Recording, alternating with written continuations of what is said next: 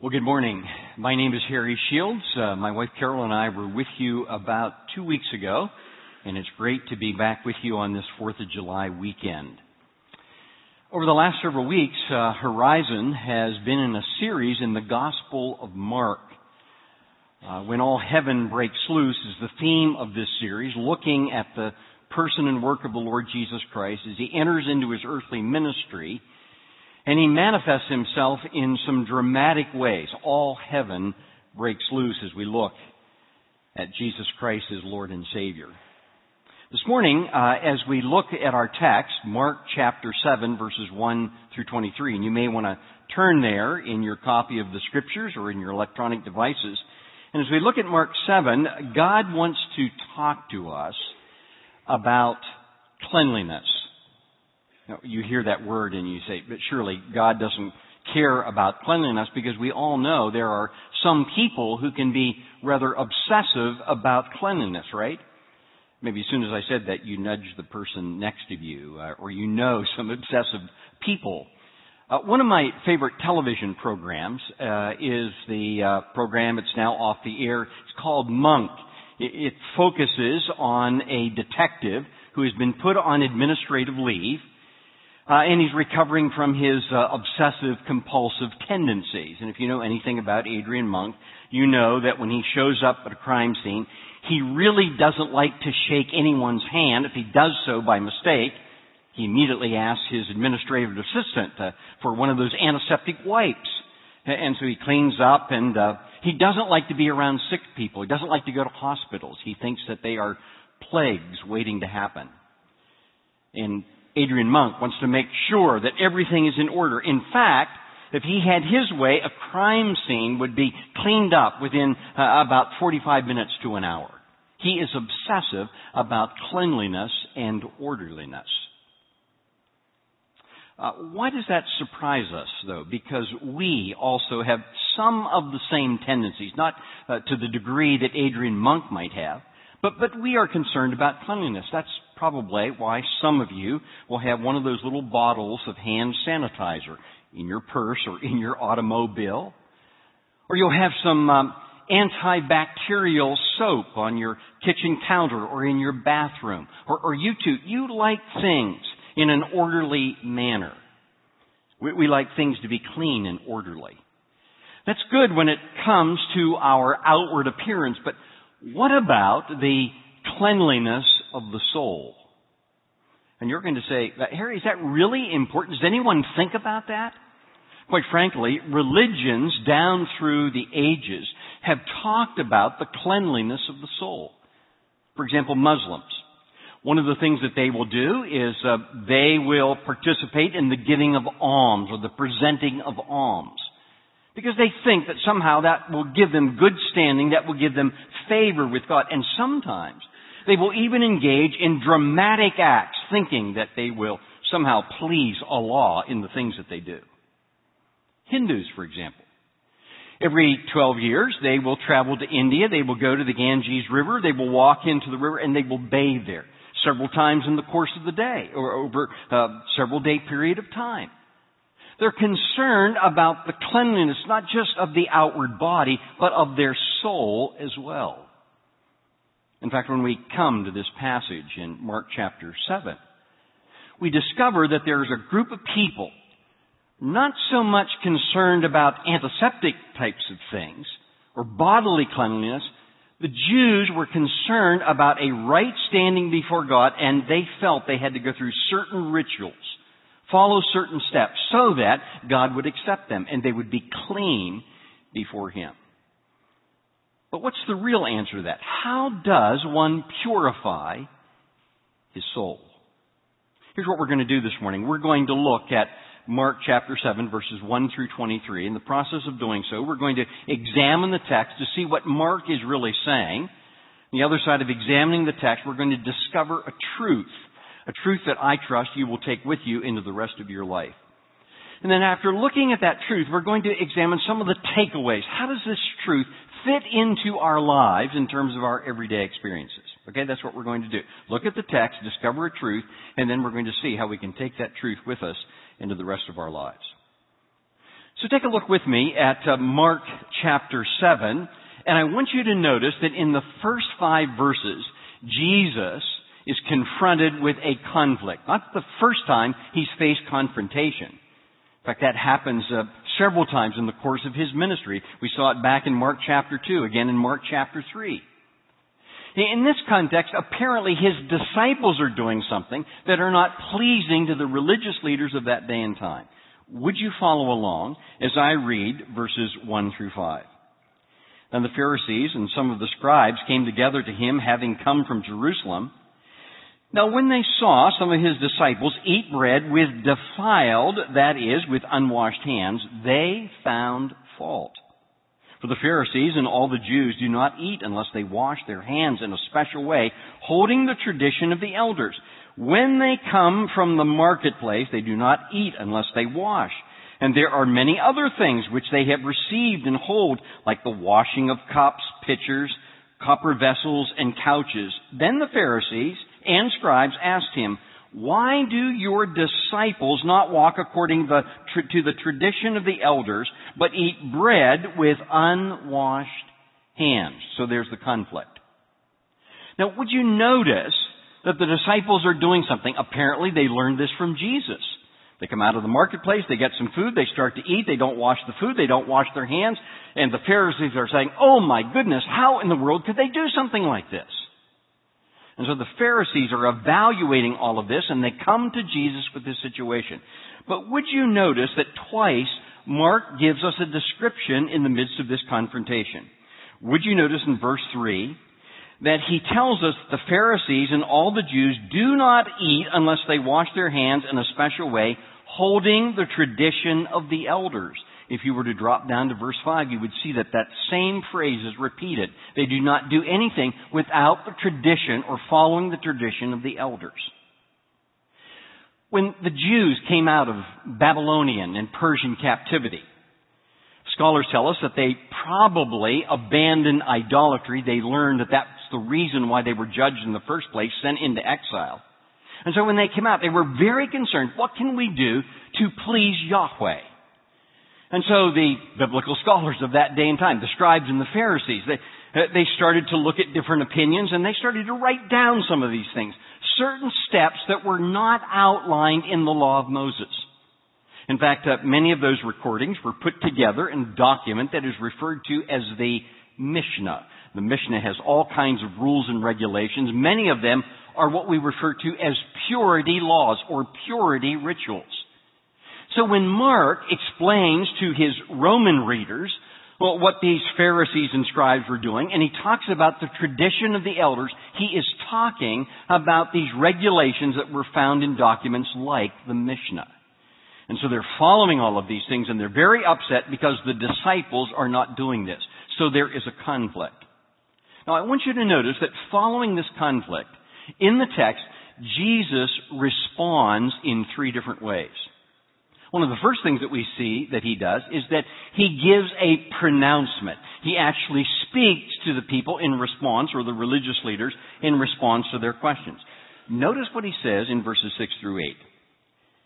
He answered and said to them, Well did Isaiah prophesy of you hypocrites as it was written, This people honors me with their lips, but their heart is far from me. And in vain they worship me, teaching as doctrines the commandments of men. For laying aside the commandment of God, you hold the tradition of men, the washing of pitchers and cups and many other such things. You do.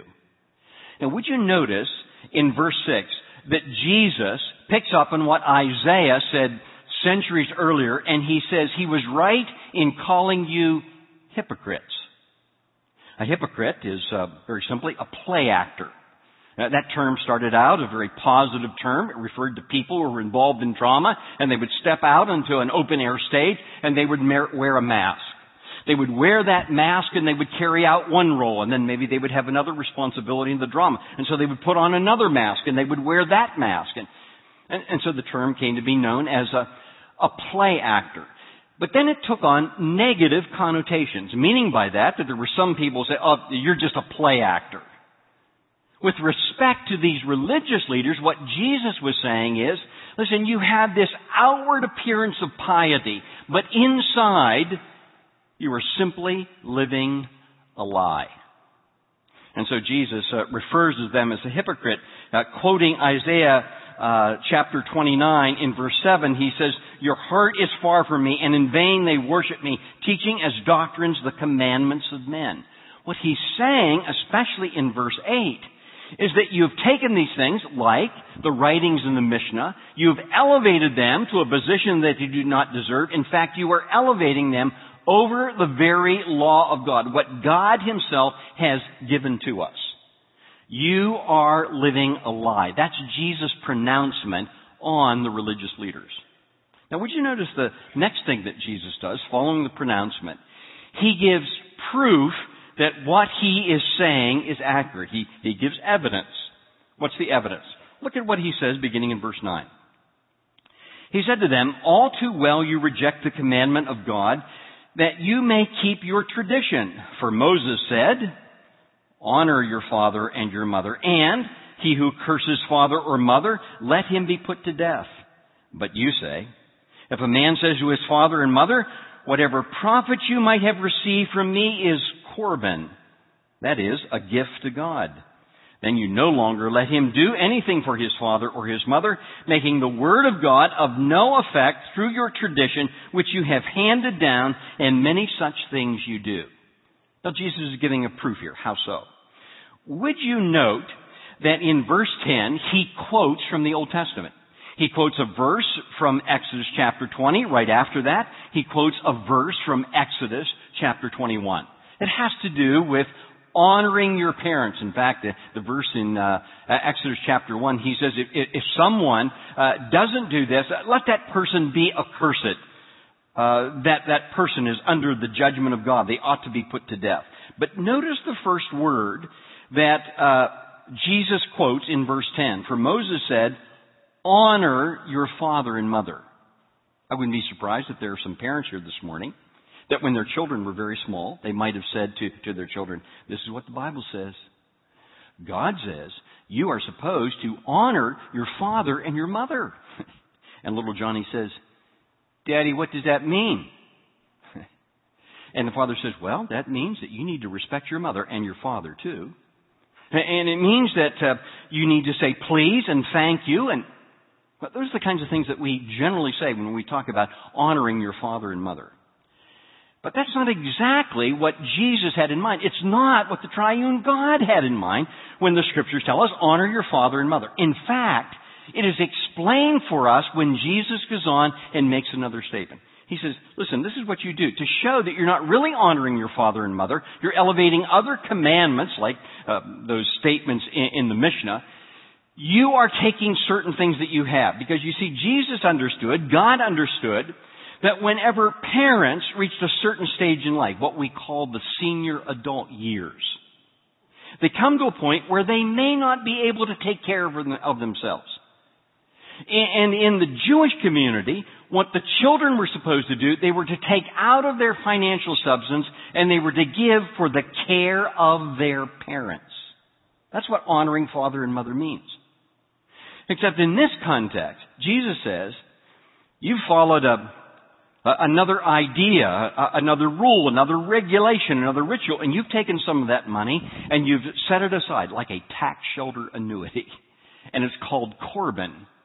And you've set it aside over here so that if the parents come along or other family members come along and say, well, we really don't have any money to help out with mom and dad. Uh, we have a little over here, but it's Corban. And then after the parents pass away, it could be that the ruling allowed that that money could come back to the person person who first dedicated it to God. And it's now available for their usage. What Jesus is doing here, he is proving that they are really hypocrites. They have this outward sense of piety, but when you look at their life, they don't even go so far as to care for their own parents in their senior adult years. That's the proof.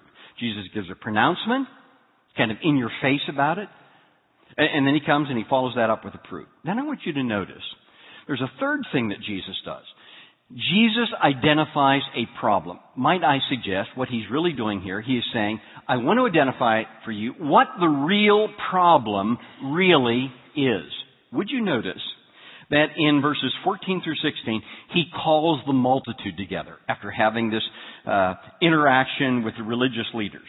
So here's what he says. When he called the multitude to himself, he said to them, Hear me, everyone, and understand. I want you to remember that phrase. We'll come back to it a little bit later. Verse 15, he says, There is nothing that enters a man from outside which can defile him, but the things which come out of him, those are the things that defile a man. If anyone has ears to hear, let him hear. You want to remember that statement too. Verses 14 and verse 16. But notice in between, in verse 15, he says nothing going in. Not the food that you take in. That doesn't defile you. It's what comes out. Implying that defilement is already inherent in an individual's life. Then notice that Jesus goes on and he speaks to his disciples, telling them what the real problem really is. Verse 17. When he had entered a house away from the crowd, his disciples asked him concerning the parable. So he said to them, Are you thus without understanding also? Do you not perceive that whatever enters a man from outside cannot defile him? Because it does not enter his heart, but his stomach, and is eliminated, thus purifying all foods. And he said, What comes out of a man, that defiles a man.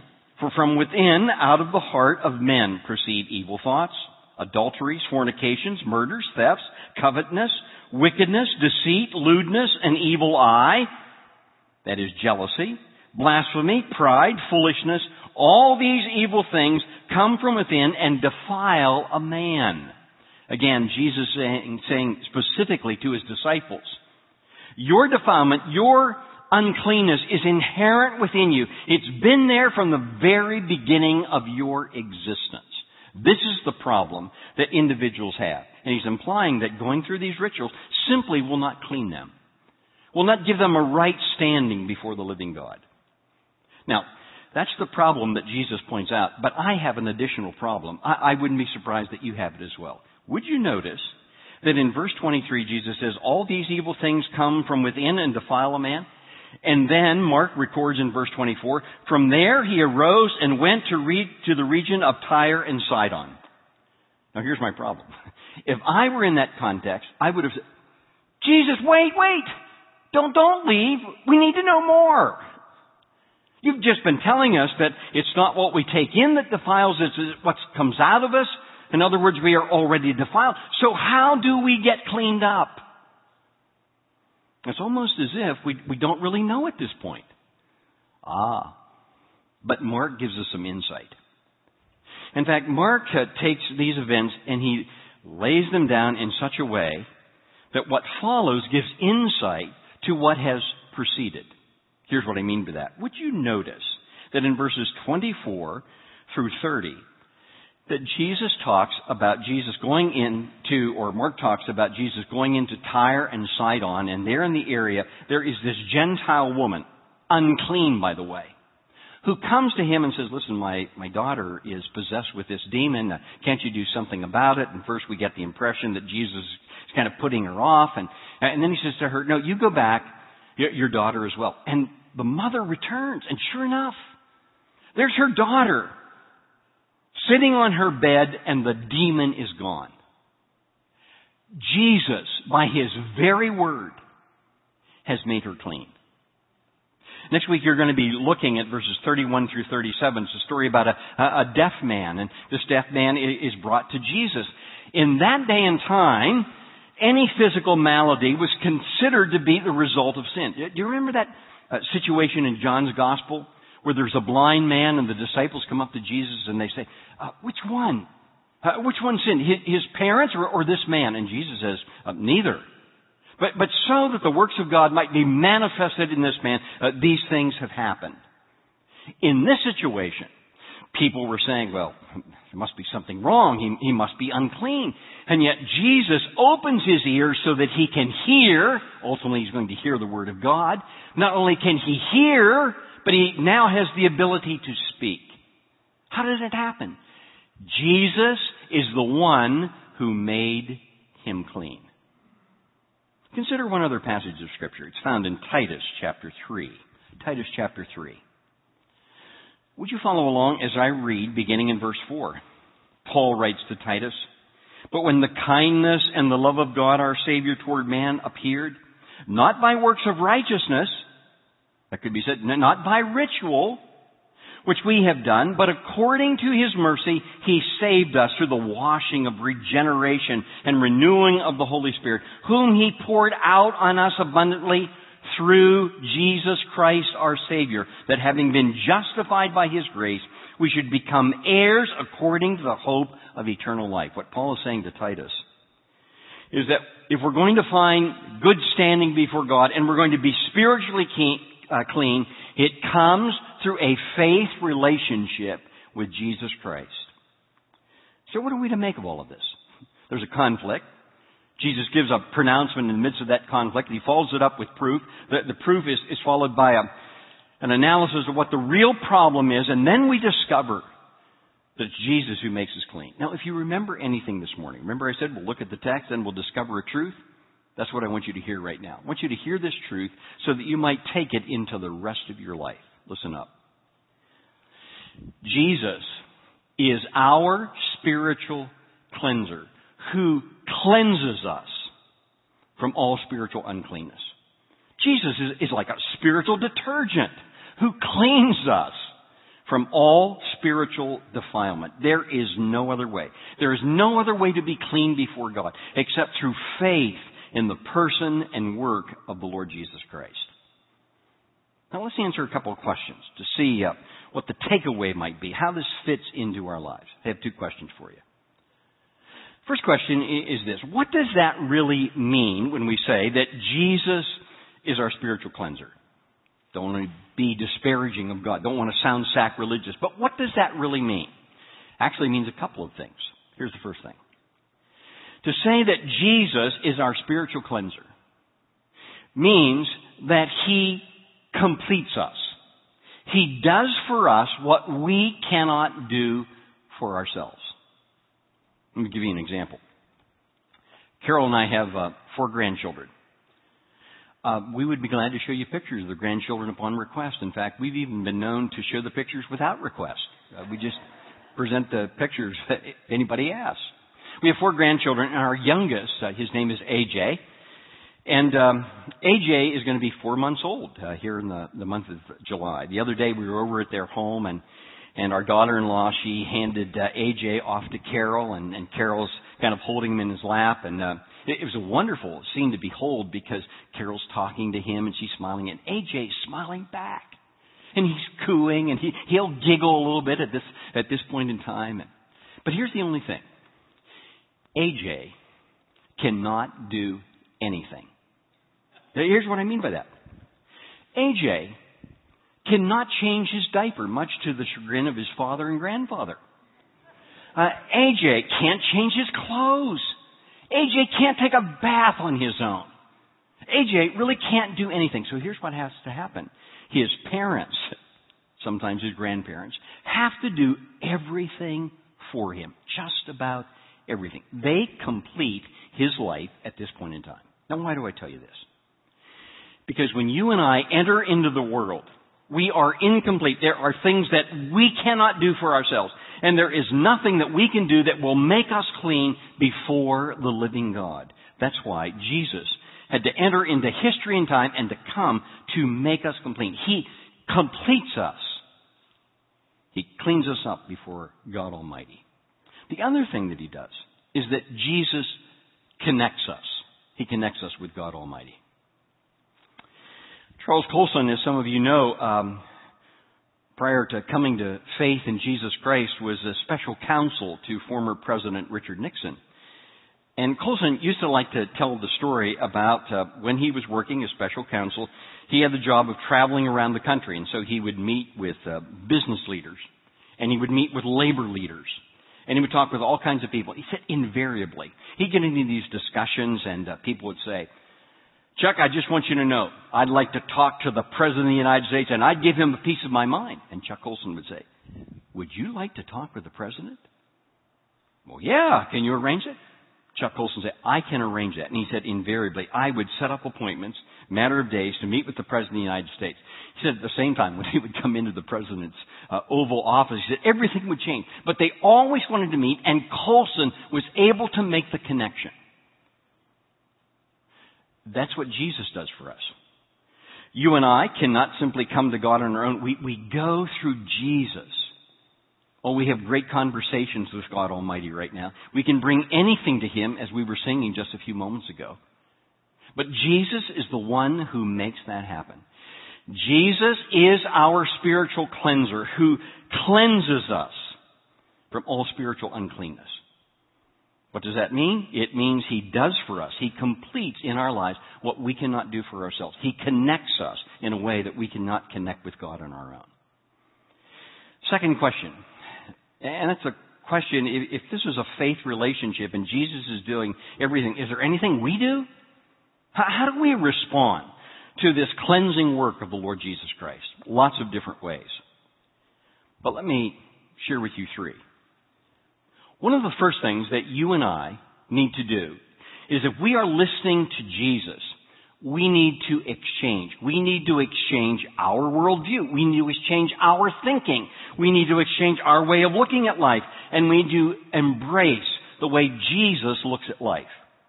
If you were to go back to the text and look at those verses in uh, verse 14 and again in verse 16, because I called them to your attention just a few moments ago, Jesus says, hear me, everyone, and understand. Verse 16, he says, if anyone has ears to hear, let him hear. What he means by that, he said, listen, if you're getting the gist, if you understand what I'm saying, you need to stop believing in all of these rituals that you were following in the past.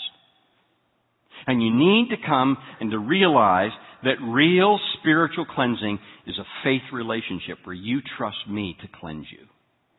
So we need to exchange our worldview for his worldview. That's not the only thing we need to do. If we really have ears to hear and we're hearing what Jesus is saying, somewhere along the line, we will become worshipers. We will exalt the Lord Jesus Christ. We've been doing that this morning. And some of us, we begin to understand what our past was like and what Jesus has done for us. And so we lift up our voices, not just on a Sunday morning or Saturday night, but we do it every single day. We are exalting Jesus. Third thing that we do.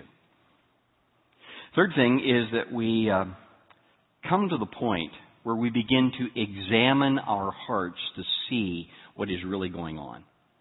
If you were to go back to verse 21 and 22, you would discover that Jesus mentions 13 different things. There are probably 113, but he mentions 13 different things that come out of the heart.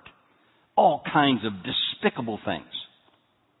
Now, why does he do that? In, in, part, he wants us to examine our hearts. He wanted the scribes and Pharisees to examine their hearts. He wanted the disciples to examine their hearts. He wants you, he wants me to examine our hearts. Well, here's what will happen. If we look at verses uh, 21 and 22, we'll begin to say, wait a minute. So some of these things are, are, are coming out of, uh, of our hearts. And it may mean that we say to ourselves, maybe I do not have a faith relationship with the Lord Jesus Christ. And today you can change all of that. For some of the rest of us who've been walking with the Lord Jesus Christ, we, we look at that and we say, my goodness, I see some of these things in my, my heart.